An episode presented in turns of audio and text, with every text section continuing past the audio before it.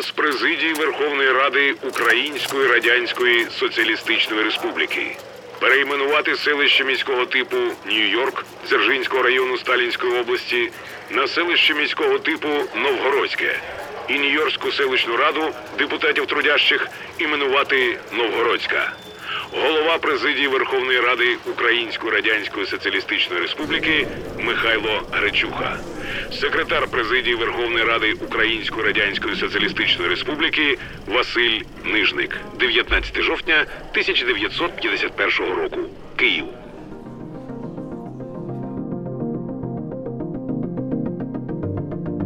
Ви слухаєте подкаст Євродонбас Німецька спадщина, зроблений за підтримки видання Українська Правда та Генерального консульства Федеративної Республіки Німеччина в Донецьку із офісом у Дніпрі. Мене звати Анна Пеленчук. Я продюсерка кінокомпанії 435 Films, яка у цьому році випускає документальний фільм Євродонбас. А мене звати Корній Грицюк. Я режисер цього фільму, сценарій до якого ми написали разом з Анною. У нашому фільмі ми покажемо, як німці, бельгійці, французи та навіть американці на межі 19 та 20 століть розбудували промисловість Донеччини та Луганщини. Зараз це важко повірити, адже в радянські часи цей період історії був стертий з пам'яті. Я сам народився та виріс в Донецьку, але лише нещодавно дізнався про західні витоки мого рідного регіону, навколо якого досі безліч міфів і стереотипів. Майже два роки ми працювали над нашим фільмом із провідними істориками та дослідниками цієї теми з різних країн. І під час зйомок ми на власні очі побачили бельгійський архітектурний спадок Лисичанська, а це більше 30 будівель. Відвідали величезний комбінат Ілліча в Маріуполі, розбудований на основі американського підприємства 125 років тому. І подібних прикладів на Донбасі безліч. Цей регіон був успішно інтегрований в економіку заходу. Ми зібрали стільки унікального матеріалу, що окрім фільму, вирішили зробити цей подкаст. Нас надзвичайно вразив внесок німецьких громад у розбудову Донбасу. Тому разом з експертами і нашими героями ми розкажемо про німецьку спадщину Сходу України. Ця історія почалась ще коли регіон був частиною Російської імперії.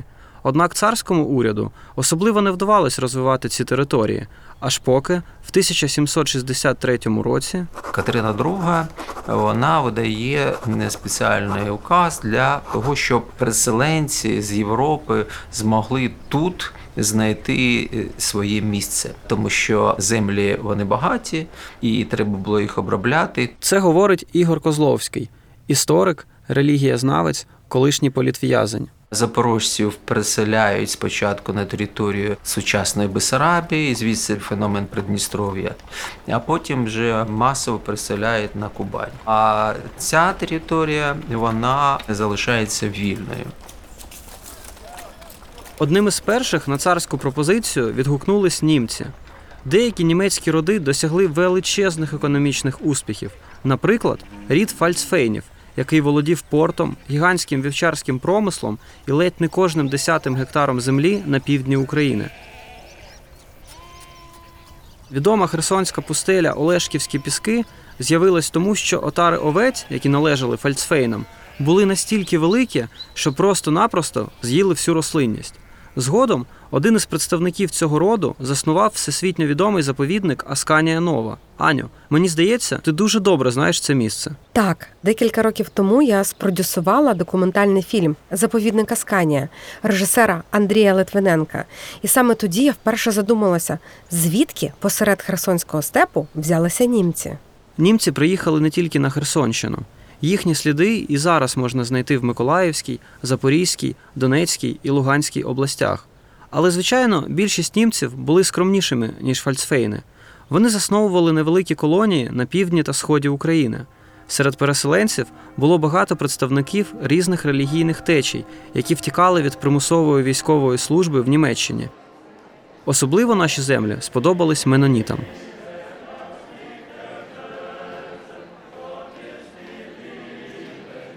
Меноніти це гілка анабаптистів. Відбувається переслідування їх на території Нідерландів і Північної Німеччини.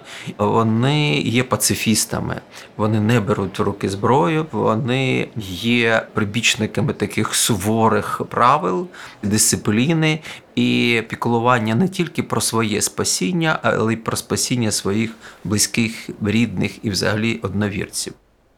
На посушливому, але з родючими чорноземами сході України до німців поставилися з повагою. Тут і без них було доволі космополітичне середовище. Кого там тільки не було. Це говорить Лариса Якубова, докторка історичних наук. Але основні три групи, е, так би мовити, не українці, не росіяни, це були все ж таки маріупольські греки і німці і євреї. Царська влада створила німецьким переселенцям особливі умови. Їх на 100 років звільнили від служби в армії і надали величезні гектари землі. Поки німці піднімали сільське господарство в безкрайньому Донецькому степу, у Європі вибухнула промислова революція. У середині 19 століття вона докотилася до суто аграрного, але багатого на корисні копалини українського Донбасу, щоб назавжди змінити його обличчя.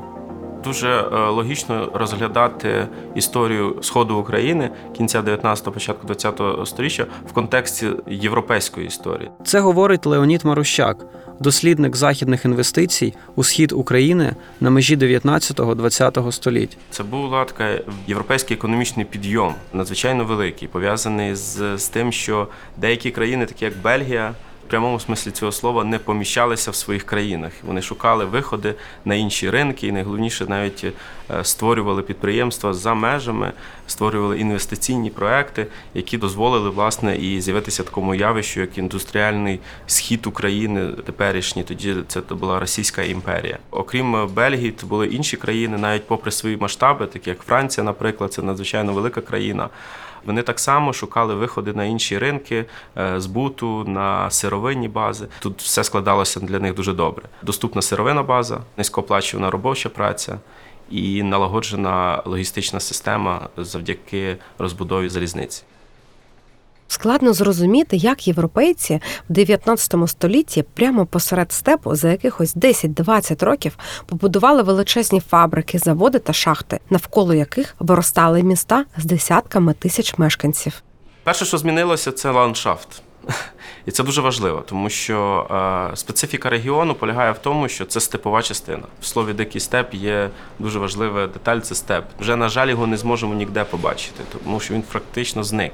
Чому зник? Тому що коли з'являвся е, капітал, е, це з'являлися великі підприємства, це металургійні підприємства, як мінімум, це величезні домені печі, які фактично змінювали цей природний ландшафт, і він ставав так званим культурним ландшафтом. Все, до чого е, торкається людська рука, називається культурним ландшафтом. Правильніше називати його індустріальним ландшафтом. І от, власне, це було перше, що помітно. Ці підприємства з'являлися дуже швидко. Там проходило рік-два. З'являлися металургійні комбінати, які димлять, шумлять і ще випускають різні звуки. І там виготовлялися різного роду е, промисловими масштабами е, ті чи інші товари чи сировина. Деякі підприємства, побудовані тоді, і досі працюють, іноді під іншими назвами. Наприклад, ми вже згадували про металургійний комбінат Ілліча в Маріуполі, створений на основі американського заводу Нікополь і бельгійського заводу Руський Провіданс, або Дружківський машинобудівний завод. Це ж колишнє французьке підприємство. Оце промислове давай-давай накрило Донбас, начебто золота лихоманка в Канаді. Насправді це ж не єдиний потенціал цієї землі. І перше, з чим він вийшов взагалі на ринок, і як якась така сукупність да, етнокультурна і демографічна, це аграрний район, це е, родючі землі. От так само, як промислова лихоманка наприкінці 19 століття, ці землі, як і всю південну Україну, охопила і аграрна, хлібна лихоманка, так звана. Там було розорено 88% землі. Все під пшеницею. І пшениця це було основне золото того регіону, допоки запустилася економіка. Водночас така масштабна і стрімка індустріалізація регіону була шоком не тільки для українських, російських чи грецьких селян Донбасу. Вона була несподіванкою і для німців, які продовжували займатися, як би сьогодні сказали, крафтовим або фермерським господарством. Їх господарювання воно е, викликає дивування у е, місцевого населення, як у грецького, так і українського населення, саме таким порядком. Практично всі німецькі колонії ніколи не знали голоду. Якщо ми вирощуємо зернові, є періодичні е, такі літа, коли є неврожай. Вони так господарювали, що у них практично було зерно і не тільки для того, щоб споживати, і для того, щоб був насіння на наступний рік. І вони допомагали навіть і державі, якщо виникали такі проблеми. Ці колонії були доволі герметичним середовищем, де німці дбайливо зберігали свою мову, віру та культуру, але вони все одно жили поруч з різними націями на космополітичному Донбасі. Треба розуміти, яке це спілкування. Це не сучасне спілкування. Приїхали, всі поспілкувалися. Інтернет, е, телефон, телеграф і так далі. Це живуть автономні німецькі колонії, автономні єврейські колонії, автономні грецькі селища, російські, українські, болгарські. І кожен з них живе за своїм звичаєвим правом і керується тими пільгами, які їм дозволив російський цар. Сперечаючись поміж собою, хто вищий, а вищий хто, хто багатший, в кого більше землі. Тобто найбагатші і найпотужніші, і шановніші це німці. У них набагато більше землі, бо на таких умовах вони переселялися до Російської імперії. Це говорить Лариса Якубова, докторка історичних наук. Потім йдуть греки, потім вже булгари, і вони завжди дивляться на українців і росіян, у яких землі мало, як на, на, ну, на бідних селян. Ви розумієте, що, що таке селянська свідомість? Е, Вони не одружуються один з одним. Це нонсенс, аби українка вийшла за грека. Це нонсенс, аби е, німець одружився з українкою. Не можна, бо тоді з родини піде земля. Поки земля в національних руках, вони одружуються греки з греками, німці з німцями, українці з українцями, росіяни з росіянами. Але разом з тим вони прекрасно всі спілкуються. Мило, чемно, особливо на ярмарках. Попри замкнутість своїх поселень, німці, особливо меноніти, активно, але ненав'язливо займалися освітою місцевого населення. Якщо, наприклад, ті ж англійці, французи, бельгійці, у них були школи, але вони були закриті для своїх дітей. А німці організовували такий штундер. Це щось на зразок такої школи, де яку вони запрошували і українців, тих росіян. Люди приходили, читали Біблію. Читали Біблію, вивчали Біблію. Тим більше, що на той час е, вже була перекладена Біблія російською мовою, і це спонукало багатьох приймати хрещення за вірою, як у мінонітів, як у літеран. На межі 19-20 століть Донбас нагадував Європу в мініатюрі. Іноземні промисловці намагалися створити тут атмосферу своєї батьківщини. Вони створювали архітектуру як у себе вдома, грали у футбол і теніс, організовували оркестри і театри. Для місцевих, які жили у відсталій країні, де тільки нещодавно скасували кріпосне право, це було культурним шоком. Побутовий рівень цього стику він дуже був відчутний на той час. Нерідко можна знайти свідчення в історії про те, що е, їздили дивитися просто на те. Да? Це говорить Леонід Марущак, дослідник західних інвестицій у схід України на межі 19-20 століть. Їздили просто побути в тому середовищі. Навіть Хрущов згадував в своїх мемуарах про те, як він свого часу працював на тих підприємствах на сході, скільки він заробляв, в яких умовах він жив. І ця історія навіть не затерла. Але важливо було тоді показати, що він був звичайним пролетарієм і завдяки своєму трудолюбству е, здобував такий високий рівень заробітку. Але якщо правильно придивитися до е, з його мемуарів, то ти зрозумієш, що мова йде якраз про те, що він працював на європейських підприємствах. Через велику кількість робітників Донбас виявився одним із найбільш придатних місць для більшовицької пропаганди. Саме тут учорашні селяни перетворилися на пролетаріїв. Водночас керівні посади на підприємствах майже завжди обіймали іноземці, які заробляли набагато більше. Наелектризована атмосфера ненависті та заздрості вибухнула в роки Першої світової війни та подальшої більшовицької окупації України.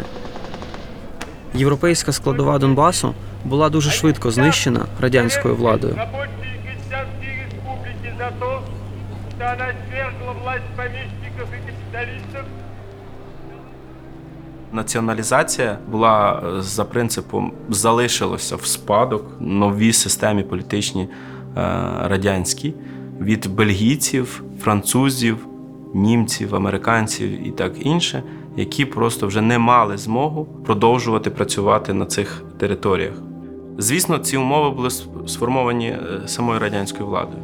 Вона дала зрозуміти про те, що так як раніше вже не буде. Відтік був колосальний. Європейці поверталися додому.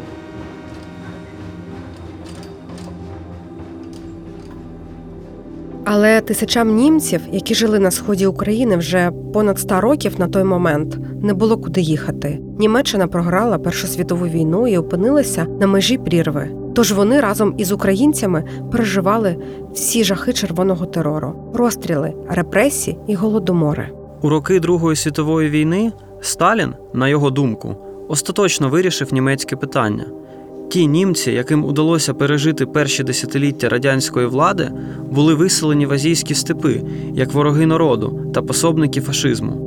Їм не дозволили повернутися і після війни, а їхні містечка Нью-Йорк, Остгейм, Блюменфельд, Марієнталь отримали типові радянські назви, наприклад, Новгородське, Тельманове та інші.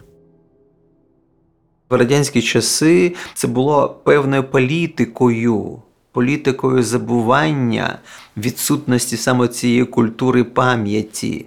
Забування для того, щоб людина була механізмом в системі. Це говорить Ігор Козловський, історик, релігієзнавець, колишній політв'язень. Це певна лоботомія, гуманітарна лоботомія. Коли навесні 2021 року ми знімали наш документальний фільм Євродонбас у селище Новгородське, де зберіглася найбільша німецька спадщина регіону, якраз тривала боротьба за повернення історичної назви Нью-Йорк. Але, на жаль, наслідки радянської пропаганди досі даються в знаки. Ну, Мне нравится Новгородск название, Нью-Йорк. Это раньше было. Я родилась, правда, еще при Нью-Йорке был Нью-Йорк. Папа о, служил в армии, а там еще смеялись. Нью-Йорк. Ну, письма писал. Це говорить місцева жителька. Да уже привыкли. Да раньше тоже. Куда поехал, пошел в Нью-Йорк. Ну, сейчас уже к Новгородску привыкли. Мне больше нравится Новгородск. А Нью-Йорк это в Америке. Ну, а если, Нам далеко до Америки. а если подумать, что здесь как бы место, в принципе, тоже называлось Нью-Йорком, а потом его в советское время переименовали, как вы вообще оцениваете? Ну, называлось. Говорят, тут немцы жили. Чи колония была, да? Ну, сейчас же их нету. Зачем переименовывать?